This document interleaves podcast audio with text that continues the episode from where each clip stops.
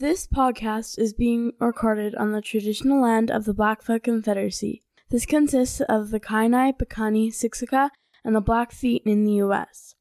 We acknowledge the Stoney Nakoda, which consists of the Bearspaw, Morley, and Chiniki. We acknowledge the Tsuut'ina, who are Dene, and the Métis, Inuit, status and non-status from all of Turtle Island, and those who are visiting. We are all treaty people. Welcome to the Dave Leary Show.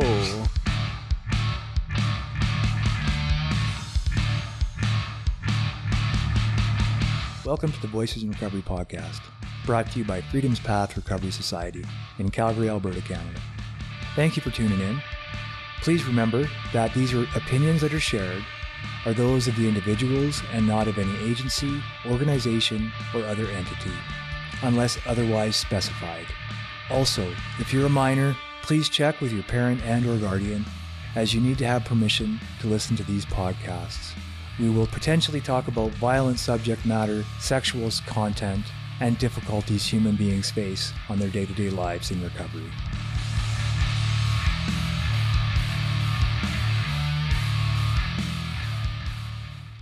Jen, thank you for coming in. Oh yeah. And I have, you know, like it was interesting because Jen got me, got me. She said he's got a story that you have to hear, and I was like, why do I have to hear it? And then and she said because it's really important, and I said okay, cool, because I have no idea, right? We've said we've passed each other, said hi, Yeah. of course, and stuff like that in parades, but otherwise, you know, um, we don't really know each other. yeah. So I'm, I've been kind of looking forward to this because Oh, so you have no idea what the story. no idea what the story is. Yeah, she wouldn't tell me. Oh, Yeah. okay. She said you have to wait till he tells you. I said okay, cool. Okay. She also did it to mess with me, but Oh, Which is fine, sure. yeah. Um. So do you want me to just go Yeah, right please. start? absolutely. Okay. Yeah. So this is gonna be interesting because I haven't really opened up publicly about Mm-hmm. this story. Oh, well, before we go on, are you okay? That people know that it's you? Oh yeah, yeah, I'm totally fine. I did mention I am part of like a first responders uh, helping group. I think that's where Jen found it, and I posted there because I noticed a lot of officers or like first responders um, were sharing their experience of trauma and whatnot. So I decided to. That's the first time I decided to share it, which was about a week ago maybe, and I think that's where Jen heard it and reached out to you. Yeah. Yeah, but pretty much, um, I- I was I was born in South Korea, and it's regarding my brother. So he's not he's not with us anymore. Oh, I'm sorry, man. Um, oh, thanks. yeah. Well, I got two brothers, so yeah, so it was just me and my younger brother. He was uh, three years younger than me, uh, and my parents. We moved here for a better life. Uh, in Korea, there's a lot of pressure for uh, kids to study really well, do really good. Everything's super competitive. Has a very high uh, suicide rate because of that. really, eh? Um, yeah, so my dad, he's uh, he worked really hard. He actually has a disability um, from polio, so he can't uh, bend his right knee. Like it's actually completely gone. His nerves are burnt out wow. because he grew up in poverty and Yeah. couldn't afford treatment. And there was still polio, and Yeah, yeah. It was uh, right when polio was pretty much going away, and he Yeah. got it, and uh, he couldn't get the vaccines or anything, like Yeah. or medication. So yeah, he he burnt out, and like he couldn't use his right leg. Wow. Um, but yeah, he worked really hard, and so parents brought us over here, and we had a really really good life.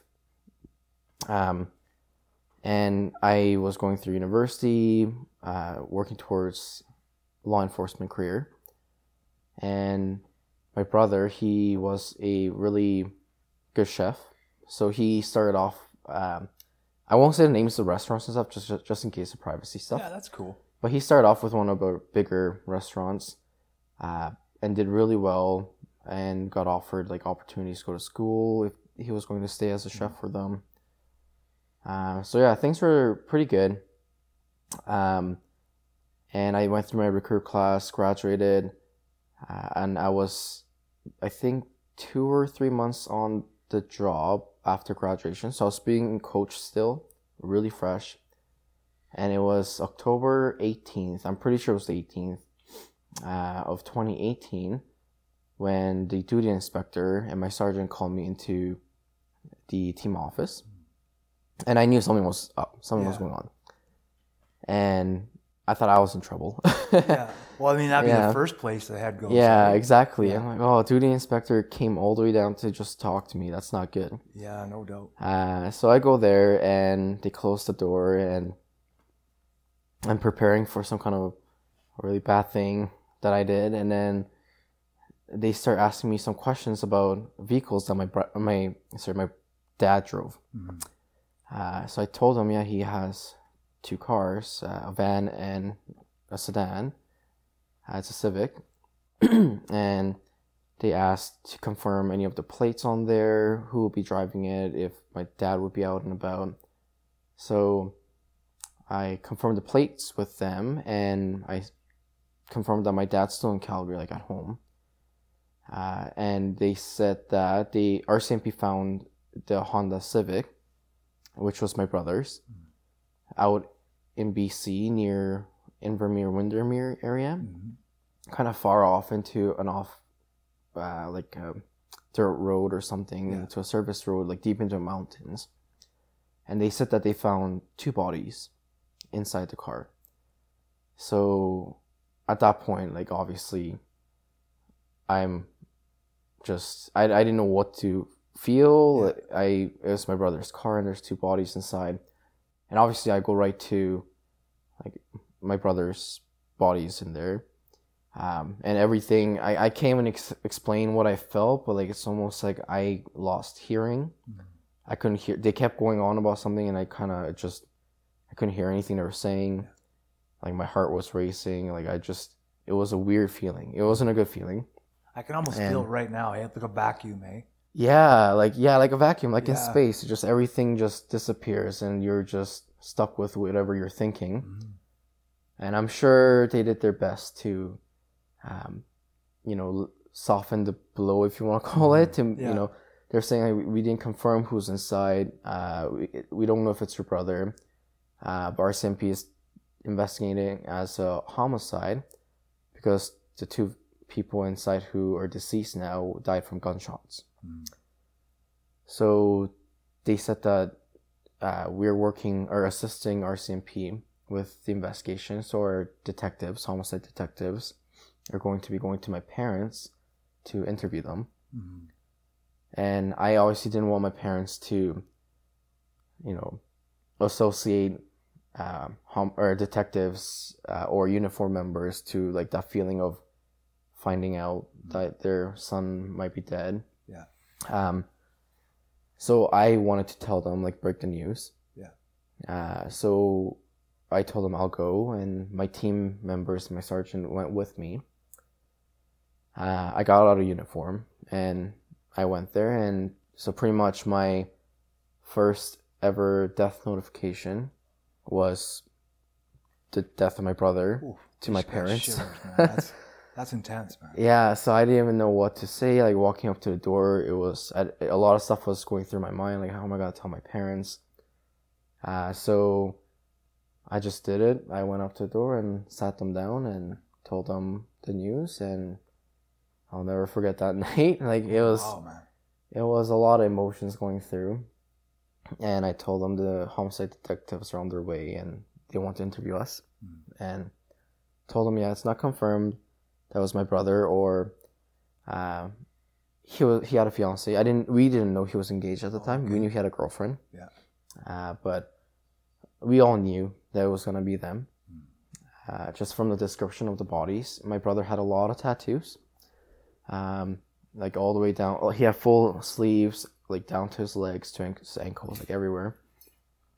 Um, and yeah, the tattoos matched, and the description of the people it matched, like a um, Caucasian blonde lady um, around this age, and don't know Asian uh, man, male, like with you know this height, this hair, with tattoos, blah blah blah, driving my brother's car. So yeah, we knew it was it was them.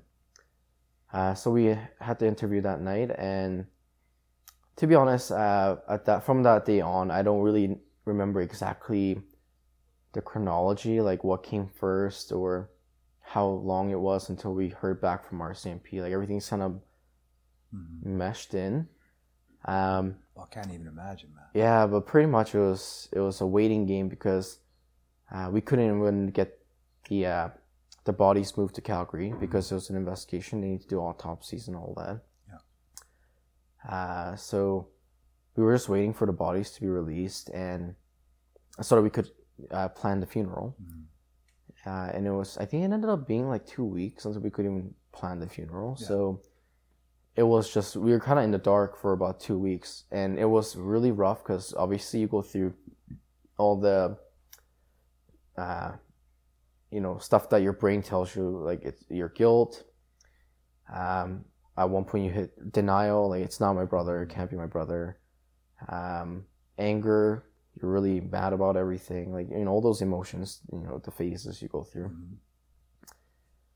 And then eventually we got a call, uh, and yeah, it's confirmed, obviously, at this point, uh, that it's my brother and his fiance. And um, they were trying to figure out how to get the bodies over. Mhm. Um, so my parents were at this point just completely broken. Like they, they couldn't eat, they weren't sleeping, uh, they weren't talking. They were just kind of like there. Yeah. They were just there. Like every morning, they're just sitting on the couch, like staring into space. Um, either that or they're crying. And uh, they already struggled with English, and especially my mom. Um, so I started to take on the job of uh, all the post-death related things, um, government documents, like the tax-related things, uh, the It's funeral. It's expensive to die too. Yeah, yeah, I never realized, and it was it was quite expensive. Like, yeah, it was it was like buying a new car. Which is really strange. hey? it is. I mean, you can't go down the route of like the cheapest way you could, which is just simple cremation, and then the cheapest urn you can get, and you can decide what you want to do with it. You can either bury or just keep the urn. Keeping it would be the cheaper one because if you bury, you have to buy plots and. Yeah. Um, but uh, my brother did have a pretty tough life. He did go through a lot of anxiety and stuff, um, and he had some medical issues. Um, nothing detrimental to his health or his mental health, but just for like he has some skin stuff, so he was struggling with that because he never wanted to take his shirt off, um, and he had trouble finding relationships because of that. Uh, so he he grew up a little tough regarding that, and my parents obviously felt like they didn't they couldn't provide the best life for him, and they felt guilt, and they, we figured the best we could do for them is at least give them a good funeral Mhm. and have all their friends over. So we started planning the funeral, uh, and we wanted to have the body over, and a lot of the friends um, wanted to say goodbye, and my parents wanted to see him one last time, so I had to ask them, "Hey, how is the condition of his body?" Because if it's really bad, you can't. You can you can only do so much to you know kind of clean them up, right? Yeah. For an open casket, and they told me like, it's going to be tough, but I asked them to try, and they actually did a pretty good job.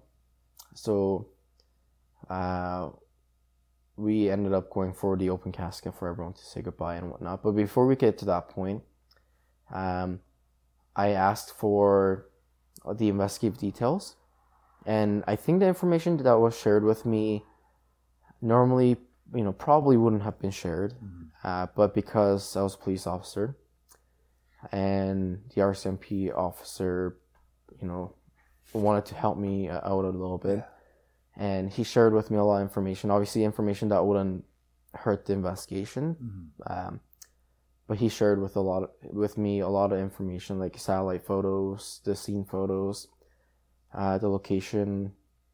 Obviously, didn't want to share any of the gruesome stuff. Yeah.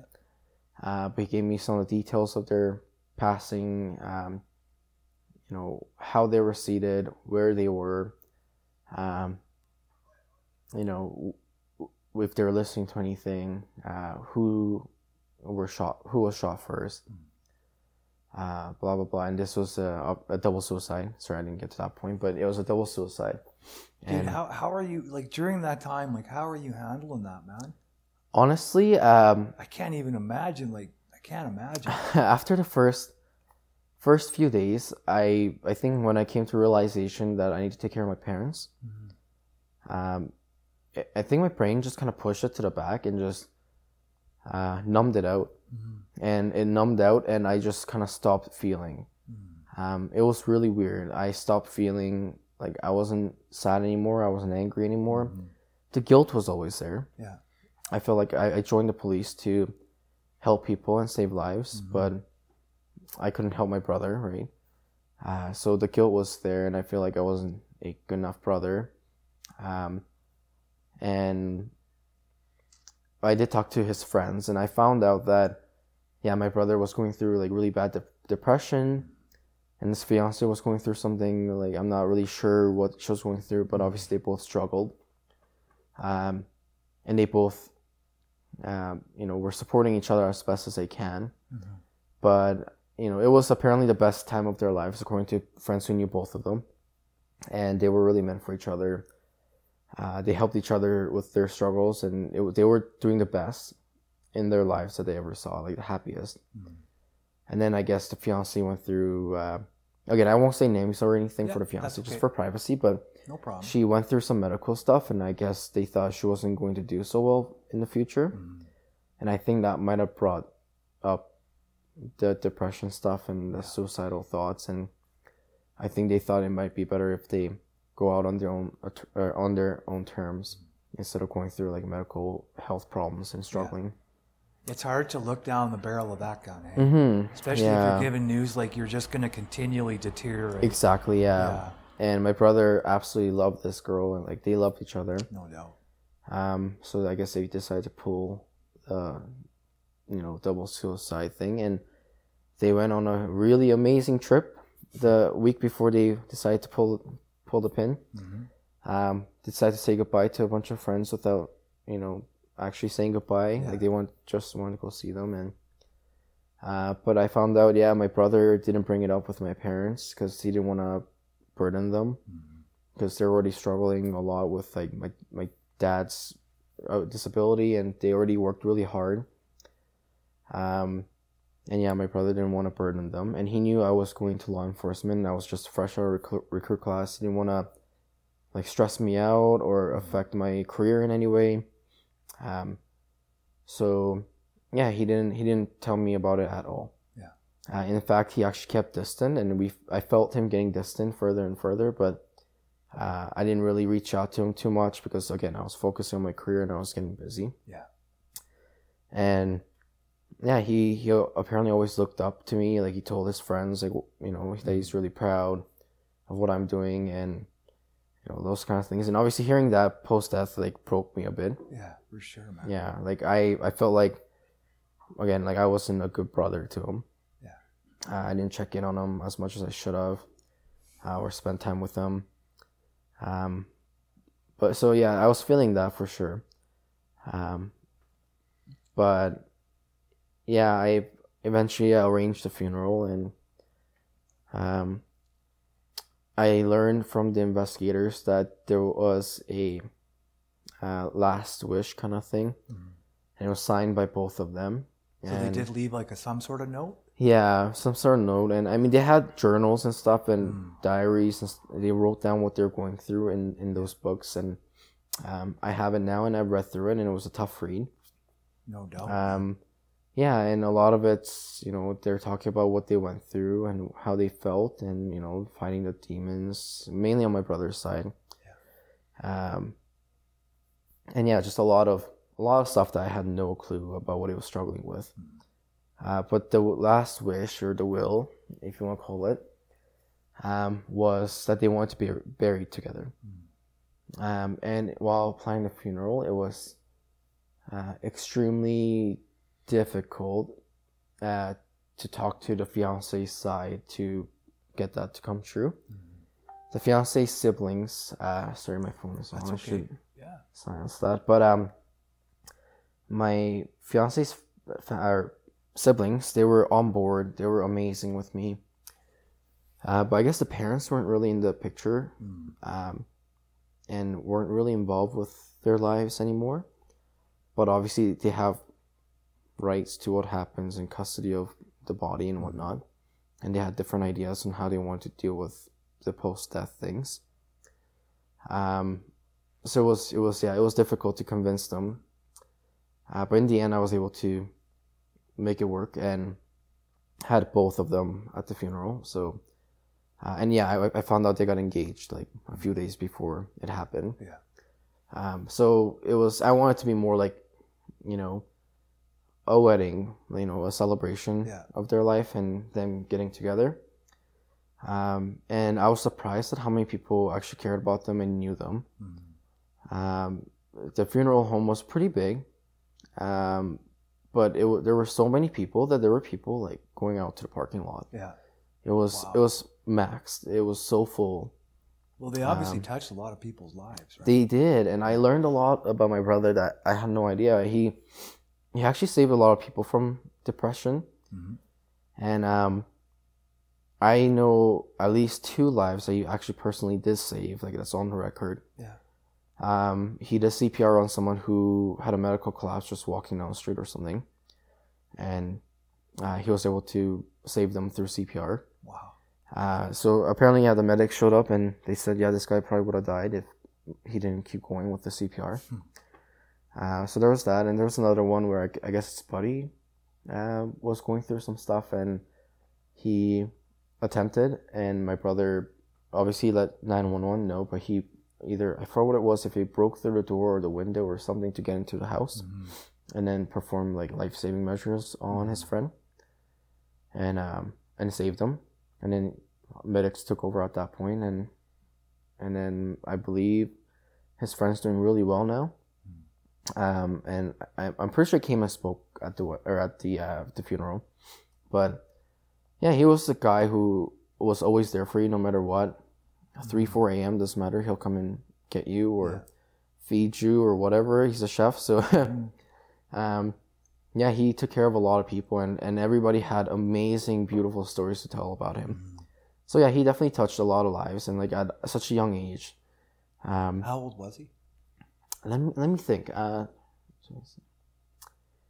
uh, twenty four when he passed away. Yeah, sorry, I have to do the math. That's okay. Yeah. yeah, he was uh twenty four, um, and at twenty four, yeah, to have this many people who, were reaching, people flying out Mhm. to come to his funeral. Yeah. Yeah, it was I'm really touching.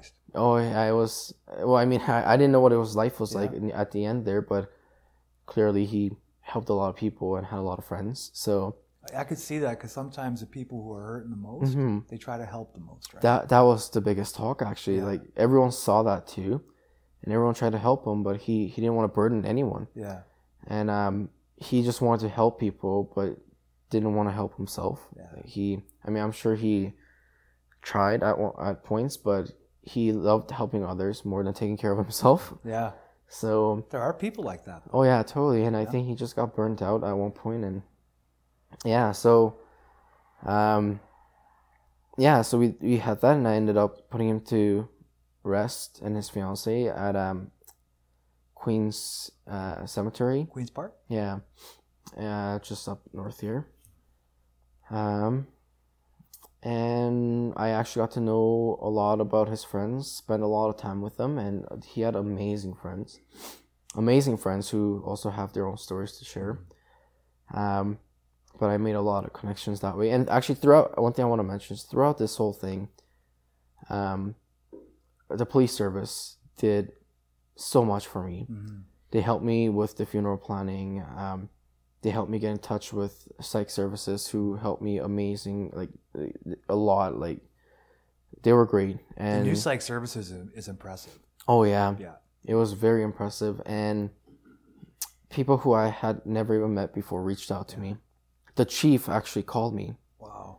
uh, on my personal phone just just to see how i'm doing and i was actually shocked i'm like what the chief's calling me or you know I'm actually not shocked by that, to be honest. yeah well I, yeah i mean He seems like a down to earth guy. yeah right? now knowing the chief i Yeah. you know and oh actually actually- it's not the current chief it was a, a temporary one at the time Oh, was i it think um, Cha- Chapman? uh no uh, i'm trying to think uh, who it was obviously like my Oh, there that whole year of- was a blur for me but no doubt. there was a, Yeah, Either way, the last couple Yeah. have been pretty. Oh yeah, I've I, I mean I volunteered with the police service for nine years before becoming sworn member, so I got to meet a lot of people, and I mean, knowing now like how the service treats the people who's going through trauma, like, Mhm. and just people who are part of service in general, like I'm not surprised anymore. Yeah. But at that time, like I I was just out of recruit cla- recruit class, and you know people uh, you know above me, like my superiors, like you have to go through the chain of command kind of thing, like military, and hearing from the chief was just really nice. Mhm. It really reassured me, and and you know what, I knew that they cared, Mhm. but to hear from him on the phone, like from his personal time, um, really reassured me that yeah, the service is looking out for me. Yeah. And obviously, people who I've never met before reaching out to me. I got so many cards and flowers and like asking if they could help me with anything. Like it was, you know, it really felt like I was part of a, a big family. Yeah. Yeah, who would help me out. And I could see that, eh? Like when there's a when there's a service member who passes away, Mm-hmm. it's the same, right? Yeah. They give that same attention. Mhm. I think what they're trying to do is get that attention ahead of time, so that we can maybe alleviate some of the stress when stuff does happen. Yeah, You know. I think so too. And I mean, even members who might be going through their own things Mhm. or, you know, even medical reasons, we we always reach out. You know, cook meals for them. Yeah. If they need help with house stuff, like mow the lawn, clean the house. Mhm. Um, yeah. So I love the service, and it was really reassuring that I joined the right right service Yeah. and everyone's so loving and caring. Um, so yeah, I I went through a lot of those things, and um, uh, so that was traumatic for sure, especially no during the death notification. And honestly, like they didn't make me do it. Um, Mm-hmm. I think by policy, the sergeant sergeant needs to do death notifications, Mm-hmm. but I asked him to do it. Like I want to do it. I just didn't want my parents to associate with that, Mhm. a uniform to that, right? Yeah. that feeling you get when you find out. Man, you got some. I don't want to say the word balls on this podcast because it's too serious, but you got some, you got some balls, man. Wait till you hear this next part. It's Oh, not wait. over yet. And there's more. yeah. So Jesus. my brother and his fiance, um, they took everything valuable, anything meaningful to them, anything that was sentimental, like with them in the car, Mhm. And it was all in the car. They were also musicians. Oh, okay. I believe uh, his fiance played the bass and my brother played guitar, and they both sang. A beautiful voice.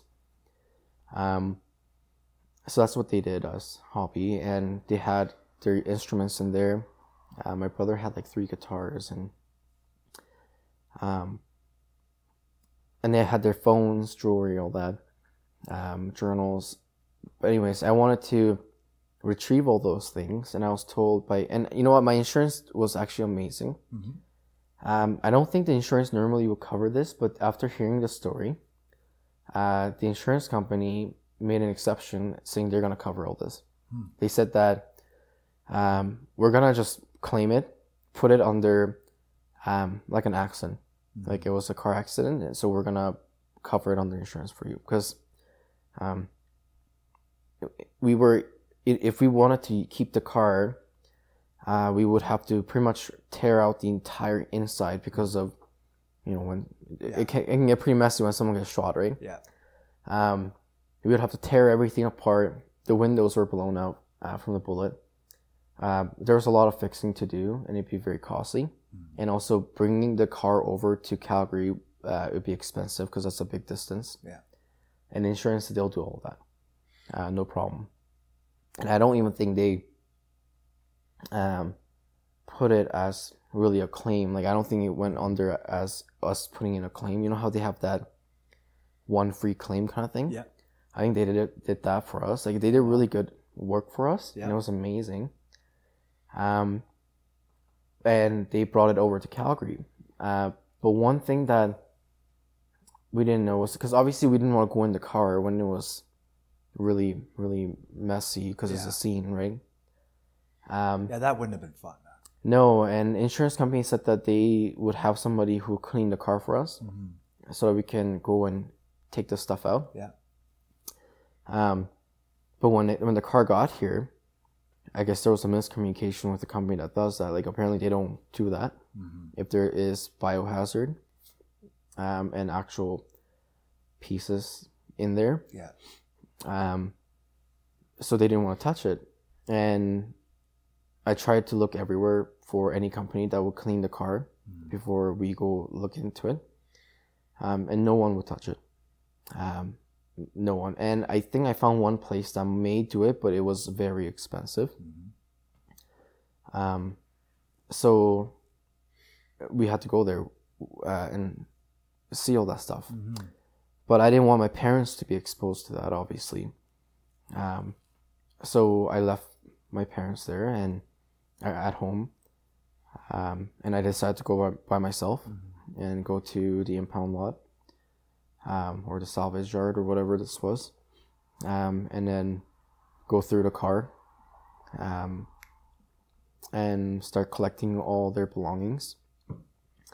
And that I definitely won't forget either Oh man. Um, just uh, because I knew quite a bit of details with the investigation.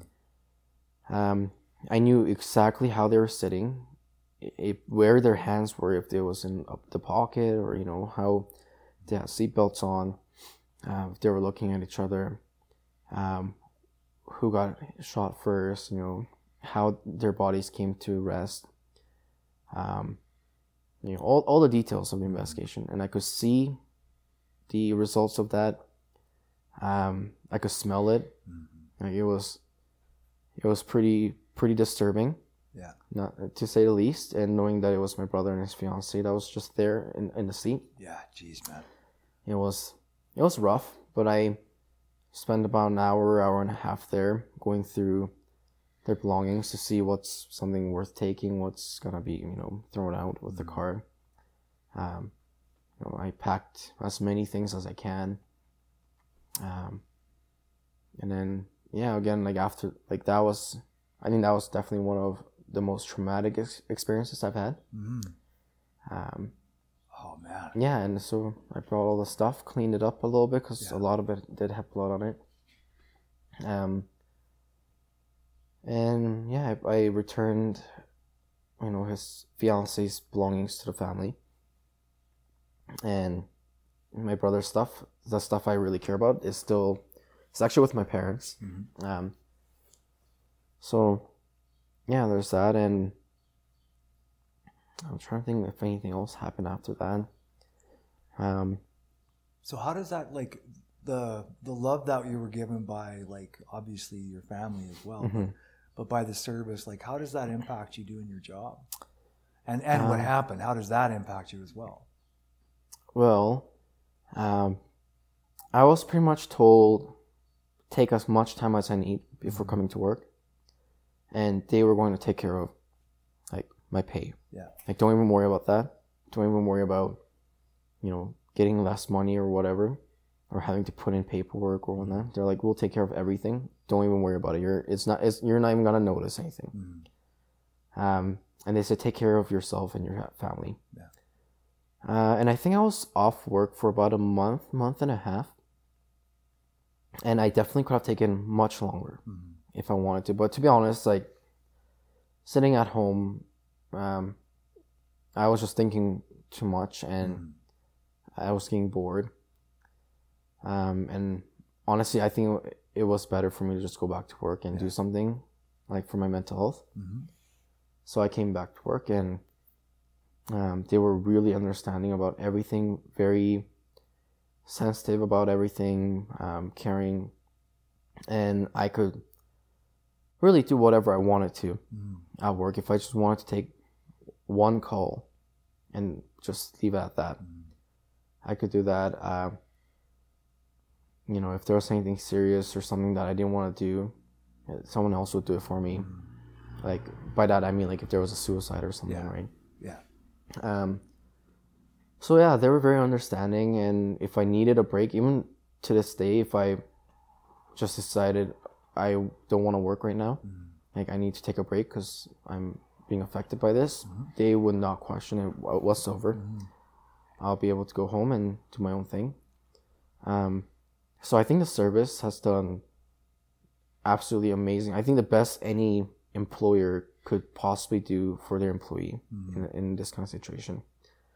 Um, and I, you know, I, I don't think it's impacted my work yet, or I, I haven't seen it yet. Uh, but I'm sure it's coming at one point. Mhm. Uh, and by because, impact your work, I mean like has it impacted your thinking about people you deal with, that kind of Oh stuff? yes, a hundred percent. Um, I learned a lot about mental health, Mhm. Quite a bit, and I I volunteered for about five years with the victim assistance unit, and I learned a lot about that during that time too. Mhm. Uh, but That's a wicked place to go for some volunteer. oh yeah, experience, I eh? think it's a great opportunity for anyone, and you learn so much about policing behind the scenes, and you know help people at the same time, which is great. Um, but yeah, I learned a lot about mental health, uh, for sure. Huge awareness, Mhm. and I mean, I was very. Um, I had a lot of empathy and sympathy to begin with for people who suffer from that, Mhm. and my partner, uh, she's great. I think we work great together, and we we love going to those calls Mhm. uh, to help people who are suffering from mental health.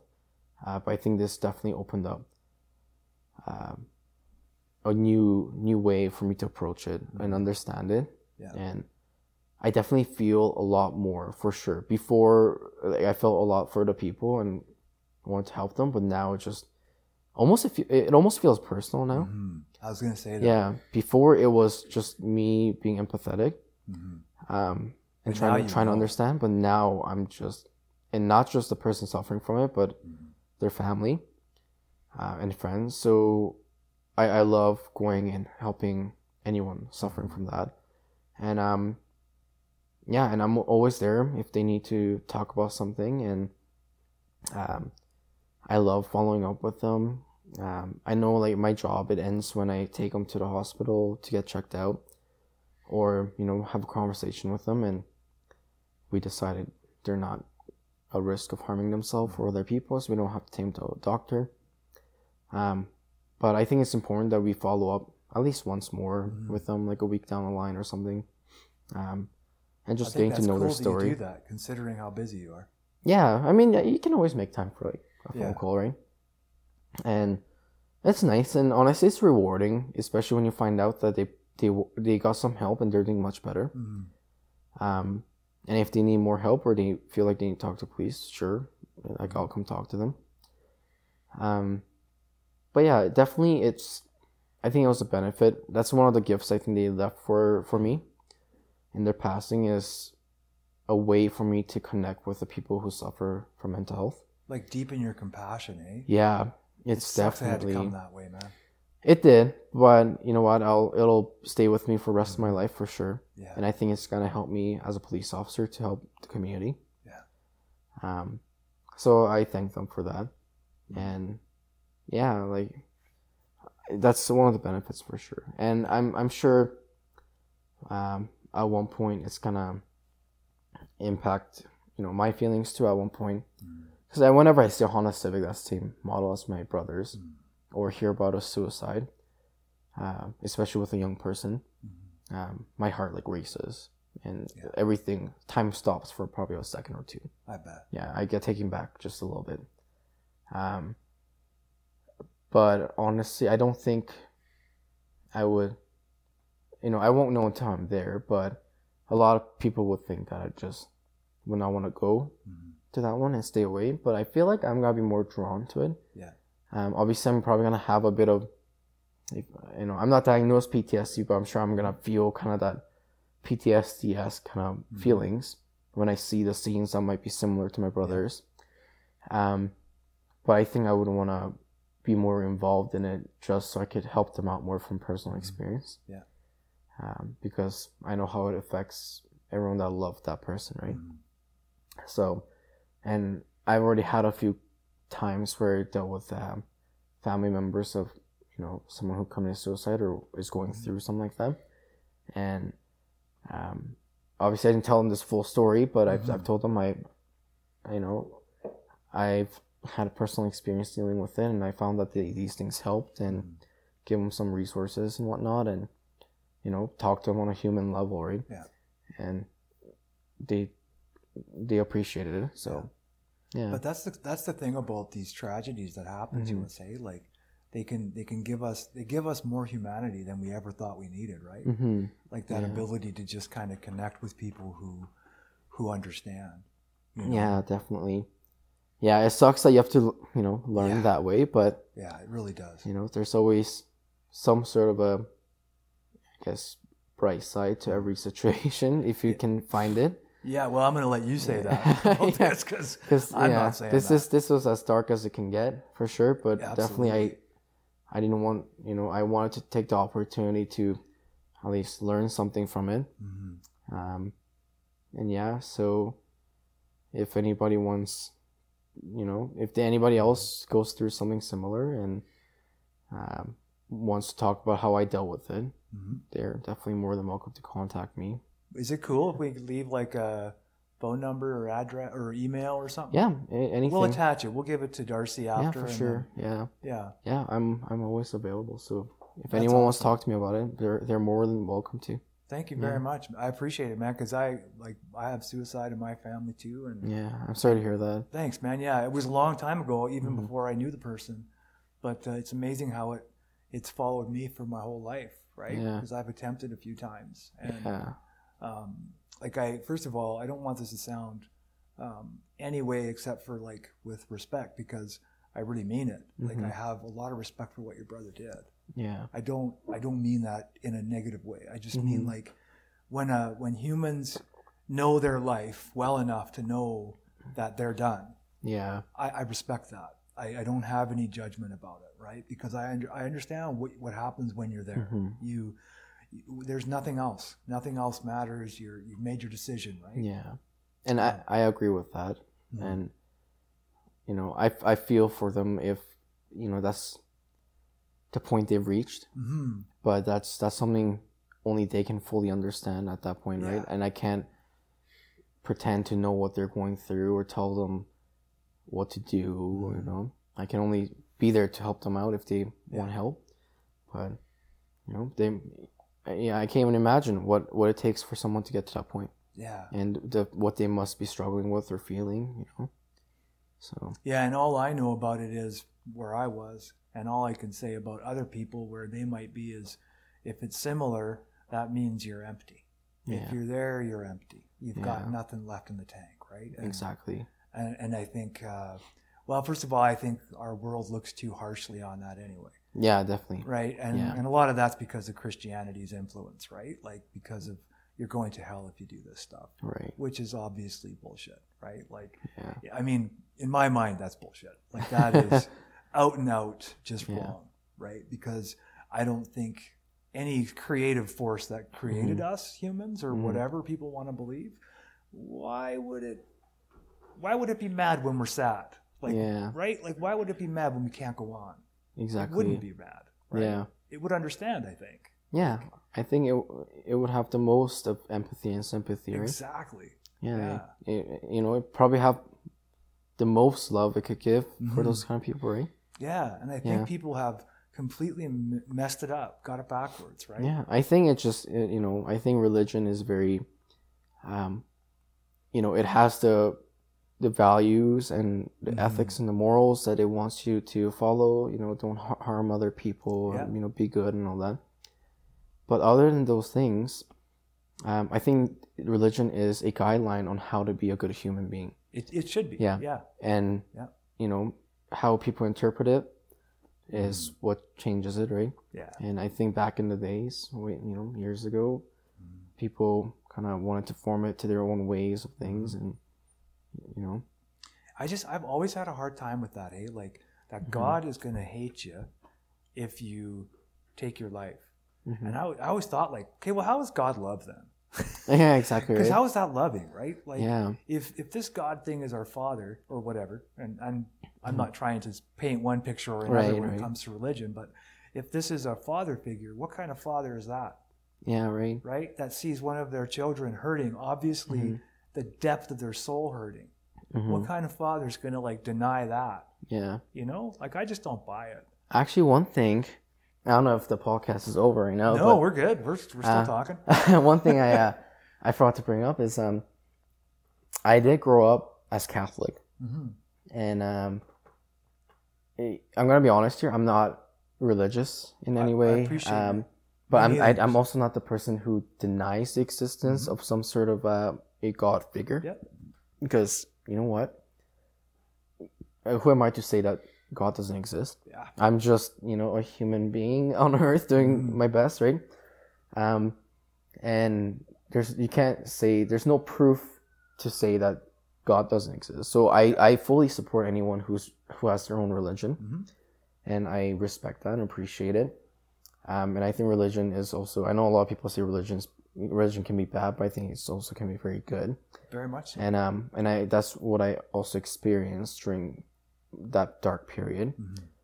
Um, again, yeah, I, I was Catholic growing up, but at this point when my brother died, I wasn't religious, but a friend of mine reached out to me and said, "Hey, um, I go to this church. It's um kind of modern type of church. There's a lot of like we have our own band." Lots of young people come, you know, it's it's very flexible. We use a lot of social media stuff like memes and stuff, Mhm. you know. Um, eh, so it's, it's really fun. So you should come. Um, and in, you know, I took that with a grain of salt and decided to go with her. Um, and you know what? Immediately, what I felt was anger. Mhm. And I was like, you know what? If you exist, God, if you exist, why did you do this to me? Like I lived my life as best as I could, you know, helped as many people as I could, looked after my parents. My parents are like the most pure human beings you could ever meet. They're so Mhm. sweet. And my brother, he lived a tough life already, you know, uh, but he's helped so many people. Why did you take him, right? So there's always that anger. Um, but I, yeah, and I'm not trying to get super religious here, but being at that church, I was angry, and then probably like five, ten minutes in, um, in the service, like I felt like this warmth, like a welcome, Yeah. and maybe it's just the people around me who were super supportive. Uh, they didn't know the whole story, but some of the people there, uh, I told them what happened, you know, what my story was, and then they were just like a family again, you know. Mhm. Um, and a lot of the messages that were, uh, the message is different every week, but Mhm. the messages felt very, very kind of eerily accurate to what I was Mhm. going through. Like very timely, hey? yeah, it, Yeah. the timing couldn't be any more perfect. Yeah. And I was like, is this service today meant, like directed at me? Does does he Mhm. know that I'm here? Like, um, but it, it felt different. And you know what? A lot of the uh, stuff that was said, um, it was you know just take what you can from the message, right? Mhm. But um, it, it for some somehow I can't even explain it. It kind of it helped me, Mhm. you know, ease a bit Yeah. and find a bit more comfort in it. I think that's the Um, whole idea. That was the whole intention of it was to Yeah. give us comfort, especially people who are hurting. Yeah, Yeah. and uh, again, I I mean I and I, I went a few times more Mm-hmm. after that. Um, they were really really welcoming, and That's cool. it was fun too. Actually, I was surprised. It was very modern, hmm and um, yeah. So I think religion did help me in that dark period to kind of help me stay out of that that Mm-hmm. Yeah. that wormhole, the darkness, right? Yeah. Um, and yeah, I mean, right now I'm still not like dedicated religious guy, Mm. but I think religion has. I can definitely say religion can be very good. hmm You know, I I appreciate it. When people Yeah. use it in that way to comfort and to Mhm. help each other, I think it's probably one of the best ideas ever, Mhm. right? Like to work together, be a good Mm-hmm. human, like support your neighbors, all those kinds Yeah. of ideas. Of course, they're amazing, right? Yeah. It's when other it's, it's when they start focusing on the other ideas Right. that yeah. problems begin. Right? Yeah. I don't think there's inherently a problem with the um, the guidelines that religions put Mhm. out, right? Like, I mean, if you look at any any religion, the guidelines are generally the same thing. yeah, they're You know, similar. just be a good person. like, different language, yeah, right? But yeah. yeah, you're right, and I think that's why they still exist. I think, Mhm. right, is because they do that, Yeah. They- and there is something about faith that changes a human being Mm-hmm. Yeah. in ways that nothing else really does, Yeah. right? Like where when when a human being is faithful to whatever they believe in, Yeah. it could be simply, I don't know, some some team, whatever it is, Yeah. right? That they're faithful to. It changes the person, Yeah. right? I think you know whatever it is you you believe in or your faith is. Mm-hmm. If you if your faith is strong, I think that faith is probably one of the most powerful forces, like other than love and stuff like Mm-hmm. That, that can really change a human being and like humanity in general. Yeah, Mm-hmm. I um, agree. Yeah, faith can get you a long way for Mm-hmm. sure. Right on. Well, thank you, Jen. How long are we at, dude? An hour. Really? Dude, we've got like wicked, like internal clocks. Oh wow, perfect. That's exactly enough. Well, thank you so much for coming in, man. Thanks for having me, and it was a pleasure. Yeah, Yeah, it was nice right to on. talk to you. Yeah, you as sit well, down Jen. and actually talk to you. Yeah. Thank you for tuning in this week to the Voices in Recovery podcast. Please stay tuned every Wednesday as we air another episode. Thank you for your time. And please, if you're in trouble, reach out. If you need to contact us at www.freedomspathrecoverysociety.ca or you can look for us on Facebook under Freedom's Path Recovery Society. Thank you again for tuning in. Please stay tuned for upcoming groups, activities, and podcasts.